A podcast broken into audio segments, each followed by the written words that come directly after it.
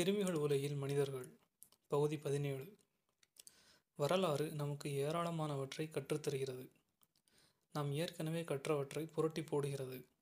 நாம் சரி என்று நினைத்த பலவற்றை தவறாகவும் தவறென்று கருதி கொண்டிருந்த சிலவற்றை சரி என்றும் மாற்றிவிடும் வல்லமை வரலாற்றுக்கு உண்டு.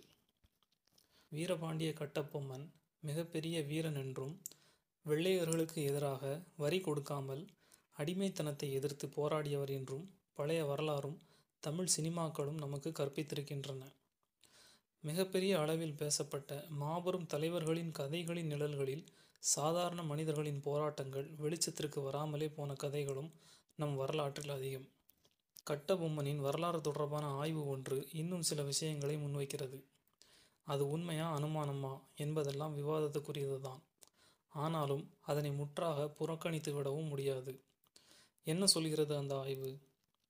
கட்டபொம்மன் தான் வரி கொடுக்காமல் போனதற்கான காரணங்களை விளக்கி அன்றைய கலெக்டருக்கு எழுதிய கடிதம் பற்றியும் கலெக்டரை சந்திப்பதற்காக அவர் முகாமிட்டிருந்த ஊர்களுக்கு எல்லாம் படைப்பரிவாரங்களோடு நாட்கணக்கில் காத்திருந்ததையும் அதற்கான ஆவணங்கள் பற்றியும் அந்த ஆய்வு பேசுகிறது. உனக்கு ஏன் தர வேண்டும் வரி என்று மீசையை முறுக்கி கொண்டு பேசும் சிவாஜியின் பிம்பம் புதிய வரலாற்று ஆவணங்களின் வரவால் கேள்விக்குள்ளாகிறது. இப்படி வரலாறு எப்போதுமே ஒரு பகுதி உண்மையை மட்டும் சொல்லிச் செல்கிறது. பகுதி உண்மை என்பது முழு உண்மையின் ஒரு பகுதிதான். முழு உண்மை வெளிப்படும் போதுதான் பகுதி உண்மையின் தன்மை நமக்கு விளங்கும். இந்த விதிக்கு மருத்துவ வரலாறும் மாறுபட்டதல்ல. சாகச கதைகளும் கற்பனைகளும் நிறைந்த வரலாறு மருத்துவத்திலும் அதிகம்தான். அப்படி ஒரு சாகச கதைதான் கிருமி பற்றிய வரலாற்று கதையும். அப்படி மருத்துவ வரலாற்றுக்கு புது வெளிச்சம் பாய்ச்சிய சில நூல்கள் மிக முக்கியமானவை. மருத்துவ வரலாற்றின் தொலைக்கப்பட்ட பக்கங்கள் என்ற துணை தலைப்போடு வெளிவந்த டக்ளஸ் ஹியூமின் பாஸ்டர் ஆர் பீச்சாம் நூல் கிருமிகள் பற்றிய ஆயிரத்தி எண்ணூறுகளின் நிகழ்வுகளை ஆதாரங்களோடு பதிவு செய்தது. அதற்கு பிறகுதான் டாக்டர் ஆண்டனி பீச்சாம் பற்றிய தேடுதல்கள் விரிவடைந்தன.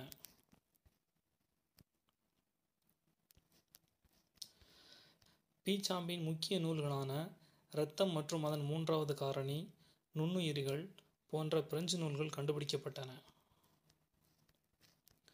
ஆயிரத்தி தொள்ளாயிரத்தி நாற்பதுகளில் அமெரிக்க மருத்துவர் ஹென்றி லின்லார் இயற்கை மருத்துவ தத்துவங்கள் என்ற ஆங்கில நூலில் இது குறித்து விரிவாக எழுதியிருந்தார். நோய்க்கு அஞ்சேல் என்ற பெயரில் இந்நூல் இப்போது தமிழில் வெளிவந்திருக்கிறது.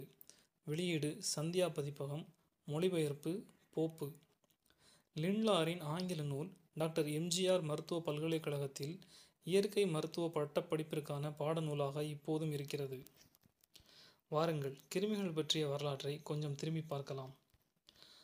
ஆயிரத்தி அறநூறுகளில் ஆண்டனி வான் லீவன் ஹாக் என்ற விஞ்ஞானி மனித உடலில் சிறிய உயிரினங்கள் வாழ்வதை கண்டுபிடித்தார்.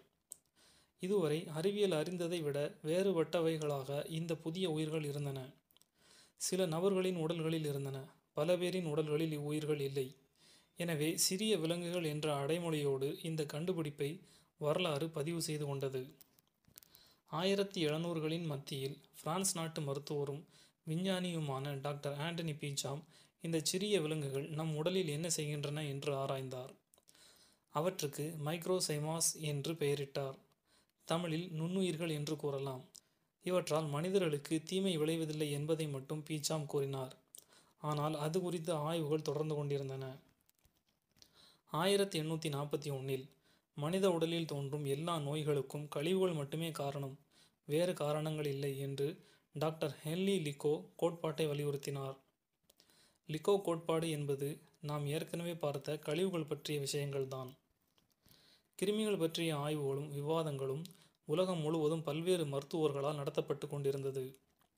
ஆயிரத்தி எண்ணூற்றி நாற்பத்தி ஆறில் வியன்னா மருத்துவமனையில் வேலை செய்து கொண்டிருந்தார் ஹங்கேரி மருத்துவர் செம்மல் வைஸ்.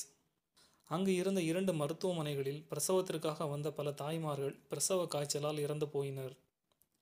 செம்மல் வெய்ஸ் இரண்டு மருத்துவமனைகளின் நடைமுறைகளை ஆய்வு செய்தபோது பிரசவ கால இறப்புகள் அனைத்தும் ஒரு மருத்துவமனையில் அதிகம் நடப்பதை கண்டறிந்தார். ஒரு மருத்துவமனையில் இருபதிலிருந்து முப்பது சதம் இறப்பும் இன்னொன்றில் இரண்டிலிருந்து மூன்று சதம் இறப்பும் நடந்து கொண்டிருந்தது. அதிகம் இறப்பு நடந்த மருத்துவமனையில் பிரசவம் பார்க்க பொதுமக்கள் பயந்து இரண்டாவது மருத்துவமனையை நாடினர். இரண்டு மருத்துவமனைகளிலும் ஒரே நடைமுறைகளே பின்பற்றப்பட்டு வந்தன. ஆனாலும் ஏன் ஒன்றில் அதிக இறப்பு ஏற்படுகிறது என்று செம்மல் வயசிற்கு புரியவில்லை. செம்மல் வயசின் நண்பர் டாக்டர் ஜாக்கோ பிரேத பரிசோதனையின் போது அறுவை சிகிச்சைக்கு பயன்படும் கத்தி கீறியதால் காய்ச்சல் ஏற்பட்டு இறந்து போனார். இறப்பிற்கு முன் ஏற்பட்ட காய்ச்சலும் பிரசவ காய்ச்சலும் ஒரே மாதிரியாக இருந்ததை செம்மல் கவனித்தார்.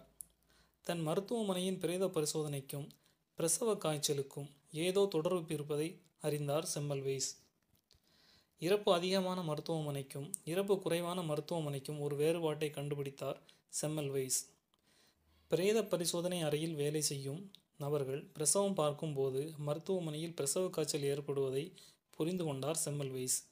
பிரேத பரிசோதனை அறையில் வேலை செய்துவிட்டு பிரசவம் பார்ப்பதற்கு முன்பாக குளோரின் கலந்த லைமினால் கை கழுவுவதை கட்டாயமாக்கினார் செம்மெல்வைஸ் இப்போது இறப்பு அதிகமான மருத்துவமனையில் தொண்ணூறு சதவீதம் இறப்பு குறைந்திருந்தது. கிருமிகள் பற்றிய ஆய்வுகள் நடந்து கொண்டிருந்த அக்காலத்தில் செம்மல்வேஸின் கை கழுவுதல் முறை கிருமிகள் பற்றிய புதிய கருத்துக்கு வலு சேர்த்தது.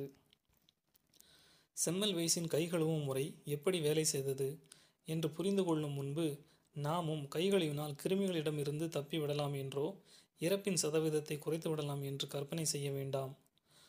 லூயிஸ் ஃபாஸ்டர் கோரும் கிருமி கொள்கையை பற்றி பார்த்துவிட்டு கை கழுவுதல் எப்படி வேலை செய்தது என்று விரிவாக பார்க்கலாம். அடுத்த பகுதியில். நன்றி.